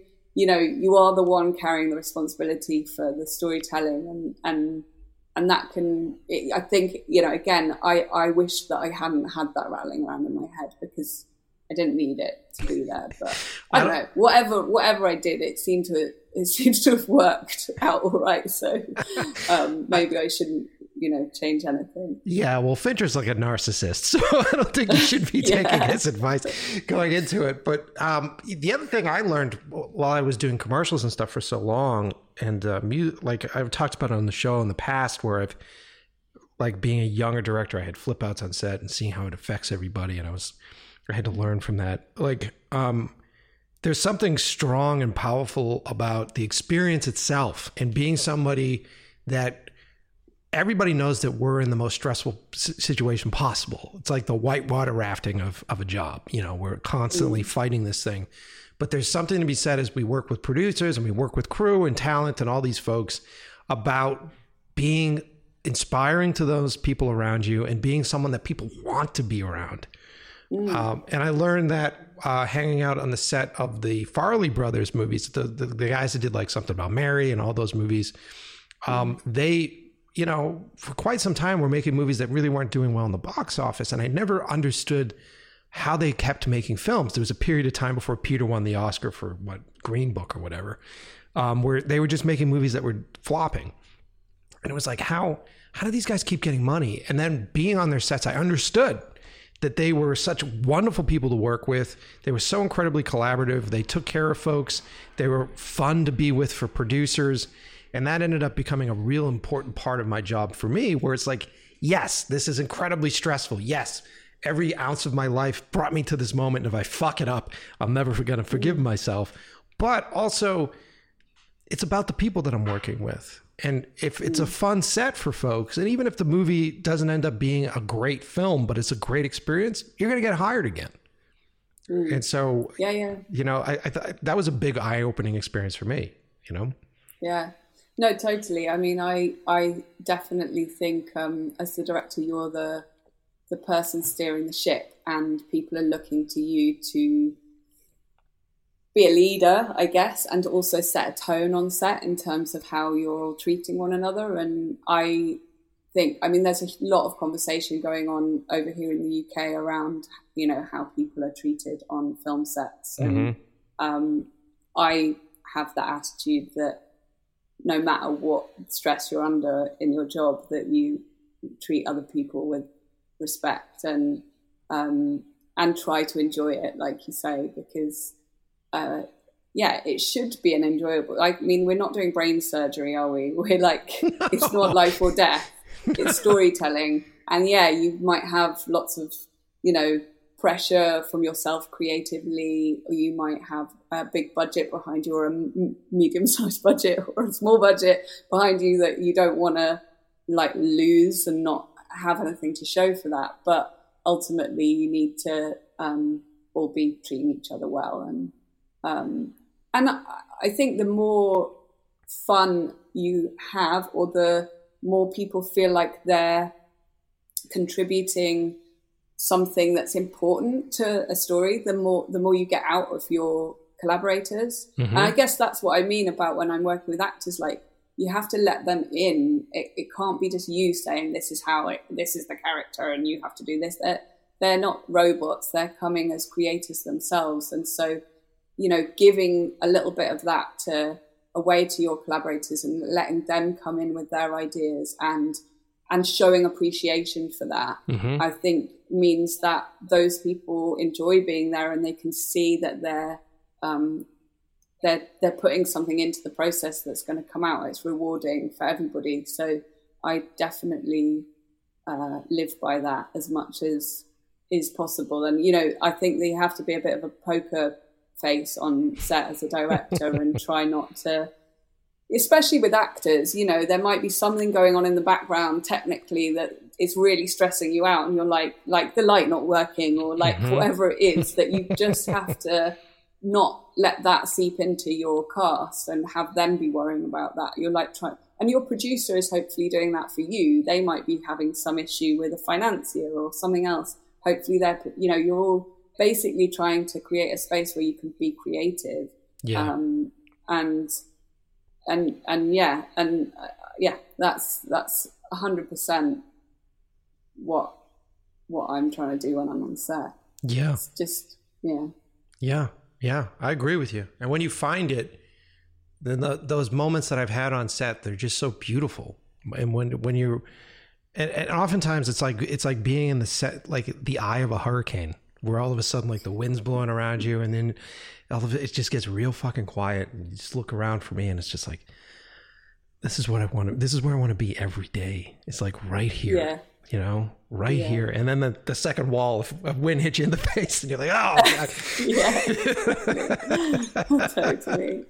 Um, well, look, this has been fantastic. I've had so much fun yeah. talking to you about filmmaking. Um, Yeah, I can. Yeah, thanks for inviting me. It's so great. It's lovely to chat to you. Yeah, no, this has been wonderful, and I, I cannot wait to see Censor. I'm going to see it in the theater because I want that theater experience. Uh, and uh, I have nothing but sympathy for you because you haven't been able to see it with an audience yet. So, no, hopefully that happens. Yeah. Um, yeah, because I love that. That's why we do it. Is to sit in the yeah. room, especially scaring people. Is to sit in the room. I always cackle like an older brother when people jump at my stuff. I'm like, yeah, you know? I know. I remember the first time I heard someone scream in the audience at one of my films, and uh, and it was just like the most thrilling experience ever. But it's been cool though. People have been, you know, even though I haven't managed to see it with people, I've been getting a lot of love online from people who have seen it. Like one guy messaged me saying he went to see it three times wow. over the weekend. Yeah, that's awesome. And I was like, that's a compliment. I love that, that he was like, I got something, I got something else out of it every time. And oh. I'm so happy because I always wanted it to be a film that people could go back and rewatch and see new things in. Um, so that, that the idea that people are actually doing that on the opening weekend in the States is really cool.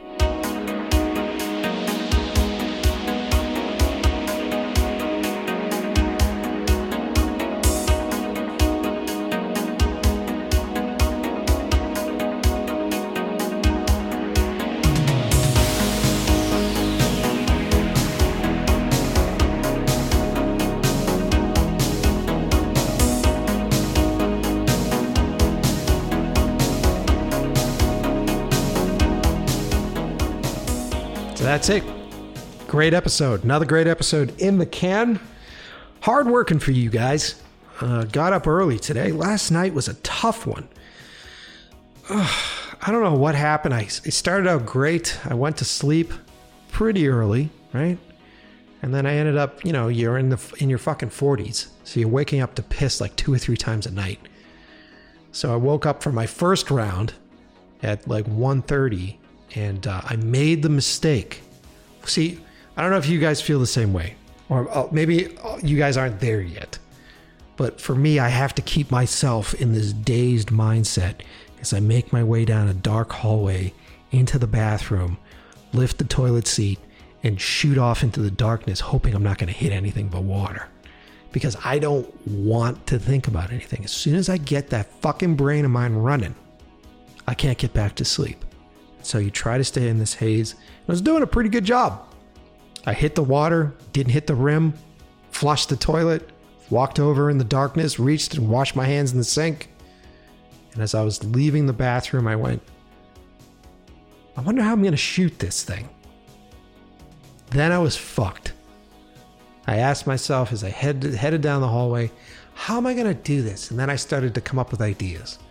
So then I started to run through ideas. And then I climbed into bed, put in my earplugs again. And I'm laying there in bed and I'm like, wouldn't it be cool? Why don't I ask this guy to help me on that? No, no, no, no, no, no. And I started fucking running through scenarios. And then it's two thirty a.m. And it's two thirty a.m. and I'm like, fuck, stop thinking about this. Stop thinking about these scenarios. Stop thinking about this stuff. Uh, go to sleep, go to sleep, go to sleep, go to sleep. Now it's three thirty a.m. And at three thirty a.m., luckily, my body goes, dude, you don't know what you're doing with your shit. We're going to shut it down. And I passed the fuck out. And I was up early this morning to do today's episodes. I was up about mm, seven thirty. So you're catching Mike with four hours of sleep. That's what this voice is. That's what this is. Uh, but I did a pretty good job, I think, today. I disguised the fact that uh, my brain uh, can't uh, get the shit out of my mouth right.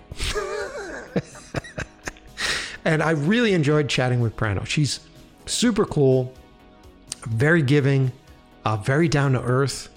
Um, I can, I just feel like we'd be pals. Uh, and I uh, hope you guys feel the same way. It's so nice to meet these other filmmakers. And the other day I was thinking about it. It's like, wow, this is really special what this show does for us and what it does for me, where I get to meet the Sam Raimis. I get to meet these folks as they're doing it. I really love that stuff. And lately I've been heavily focused on first-time directors, and I've been sort of digging into these trailers and these things that I see and I go, this is going to change the business. These people are going to change the genre. And I'm fucking excited to meet these folks and hang out with these people. And I hope you guys are too. And if you guys have ideas, like if there's so much content coming out. So if you guys have seen a trailer, if you've heard of a filmmaker and you're like, Mike, this person is on the verge of being amazing, send them to me. Go to my Instagram account at Mike Pecci. Send me suggestions for the show. Tell me who we should get on the show. Who do you want me to talk to? You can either do it at, at Mike Pecci on Instagram or our podcast account, which is In Love with the Process Pod. That is In Love with the Process, P O D, on Instagram.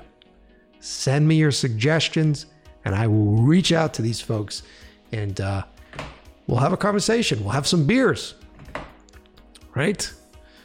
Um, wh- wh- one of the things I wanted to expand on a bit more, and I brought it up uh, in the episode slightly, um, was that uh, that set that I walked on. So Gina and I were coming out of the Alamo, and like I said, we heard gunfire, like automatic gunfire, and there was that hot beat, because I don't know if you guys heard the episodes from way back in the day, but I used to live in Watertown back in Boston, and that's where they caught the terrorists. Remember the marathon bomber and all that stuff? That happened in my neighborhood. And so when you start to hear that stuff, automatically your head goes like, oh fuck, this is like some sort of like terrorist attack thing. This is something that's big that's happening. And so then uh, as I walked to my car in the parking garage, I saw the L A skyline, because we're in downtown Los Angeles. And I went, oh, dumbass, we're in L A. That's a fucking action movie. There's something shooting. And uh, we looked off the top ledge of the parking garage and we saw smoke.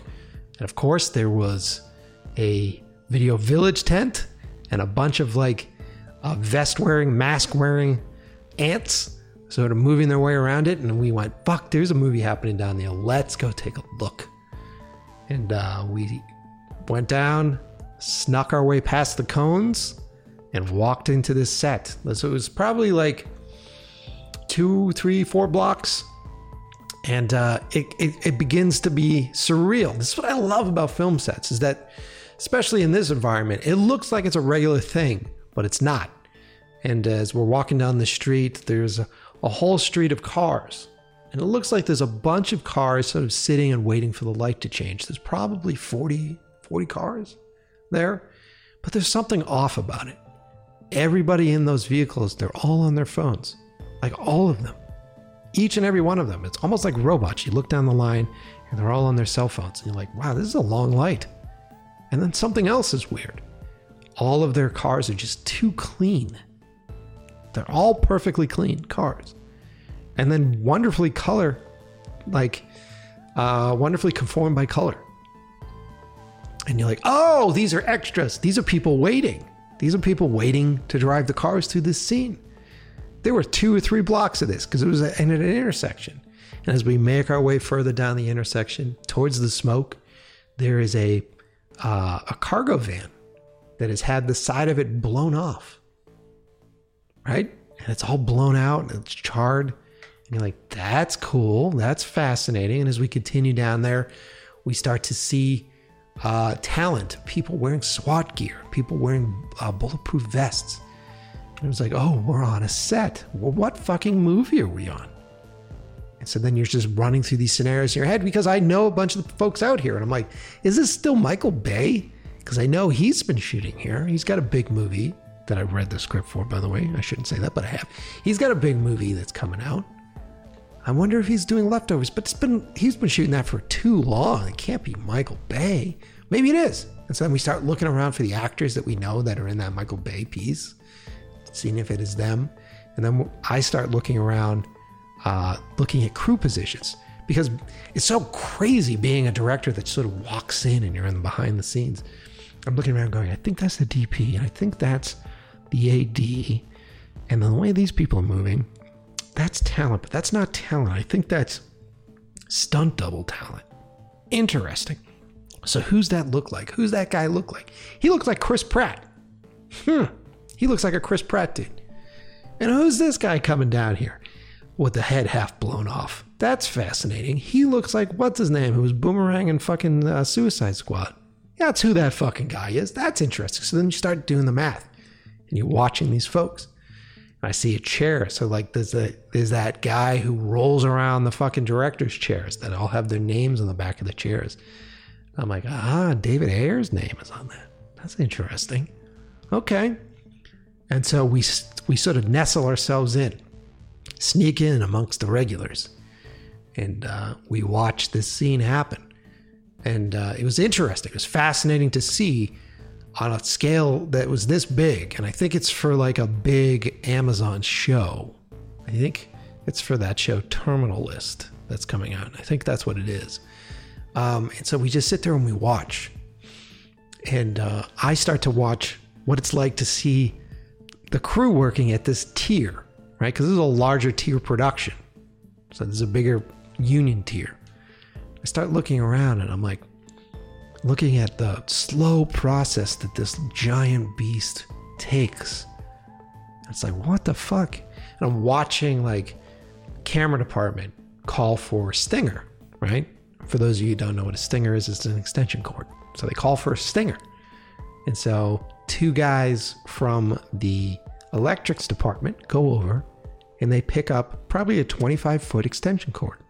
And I watch the two of them unravel it together on the street, slowly unroll it, spread it out. And as they go to plug it in, a third guy walks over who is their supervisor. And he says something like, okay, everybody, freeze. Okay, freeze. All right. Uh, so before you do this, camera department needs a cable. The other guy goes, yes, we know this cable is for camera department. He goes, excellent. Let's bring that to camera department. And then I watch three guys run a fucking power cable to camera department. Now, I'm not dogging on it. I'm not saying that that isn't necessary. I'm not saying that those three guys probably weren't busting their ass before I even got there to put up lights, to put things together. And then this is just, they're all on deck, so let's all work together. I get that stuff. But it was just the amount of time that it took to get that one fucking power cable over the camera department that I realized that when you get into this larger tier of filmmaking, it's a game of patience. Because a lot of us that are listening to the show, I know I come from it. Prano and I talked about it a bunch. We're used to doing everything on our own. We're used to running around and making things happen. We're used to just grabbing that cable, plugging it in, and fucking shooting that thing out. And then when you get at this larger tier, it's a slower beast. Now, I was pointing out the one ridiculous thing, but the other thing that I found fascinating was, how do you take about eighty cars that all have to move through this place at the same time, while there's a giant pickup truck that is fascinatingly painted in a specific color that obviously doesn't come out of the factory, and the color of the truck also matches the color of the hero's outfit, which was interesting. Watching this truck drive while pursued by four police trucks through all of this traffic for the shot. And then they were covering this scene with about four cameras. And they were, for those for those nerds out there, they're like, what are you shooting on? What were they doing? Okay, so everything was being shot on Alexas. They had a handful of Alexa minis, uh, and they had some, I think they were Airy anamorphics strapped to the front of them. So they had a bunch of anamorphics strapped to the front of them. They had two camera coverage shooting in one direction, two camera coverage on long lenses shooting from another direction, and they also had a drone flying through the sequence. And we positioned ourselves behind one of the monitors, which is really fucking fascinating. And so we watch these guys do all of this shit for a close-up of a guy who is the dude, I forget his name, the actor's name, but he's Boomerang. I think it's the guy who's Boomerang in, uh, Jesus Christ, Michael, Four Hours of Sleep, Suicide Squad. He's laying on the steps, camera's handheld, walks up to him as he looks up, he says something, and stuntman's hand reaches by with a gun, blows his face open. Okay, so that happens. So we watch them do that twice. So that happens two, two times, and then the reset for the next shot happens, and that reset takes an hour and change. Okay, so then I watched them shoot the next sequence, which was the trucks chasing the truck through all these different cars, um, and they did two takes of that. The whole thing was two hours, something like that, for two setups. And each setup had multiple cameras in it. But you know, multiple camera coverage, it's either good or it's not good. Half the time it's like, well, this is going to take two hours, so let's set up a bunch of cameras. So I saw some of those other shots, and it's like, yeah, they're kind of throwaway shots. So the anxiety in me as a filmmaker is I'm looking at this going like, fuck, what's my edit bin look like after these two hours? I just, I got like two setups out of those two hours. And I looked around at everybody, and the the professionalism was stunning to see. The ability that these folks had to maneuver all these dangerous elements, multiple cars, people that are sitting in their cars all day, on their fucking phones, and suddenly having to go into action mode and be aware of what's happening. The A D department was something to look at, watching them sort of filter out the insane John Carpenter-esque zombie homeless people that would walk onto the set. There's this one guy in flip-flops who was like, I know Warner Brothers. Watching the poor A D who's just like, can you fucking get this person out of here? And he's like, I'm good friends with Warner. She's like, I've been here since five a.m. Can you please just get him off the set? It's fascinating. It was fun to watch. It was very inspiring to see. And to see the difference between what we do on the smaller scale to the larger scale. And then I think the one thing that I got from today's episode with Prano is that it's nice to hear that the skills that we need to get through our nightmare small films are the same skills that you're going to need to get through those slow-moving battleship epic blockbuster movies. Pretty cool, right? One of the cool things about living in Los Angeles is that I literally stepped out of the movie theater into a movie. thank you everybody for listening to the show. I hope you guys enjoy it. I love you guys. Um, lots of new episodes on the way. And uh, that's it, man. I'm barely making it through this on four hours of sleep. So you know the deal. I will see you next Tuesday with hopefully more sleep and a better ability to make words out of my thoughts.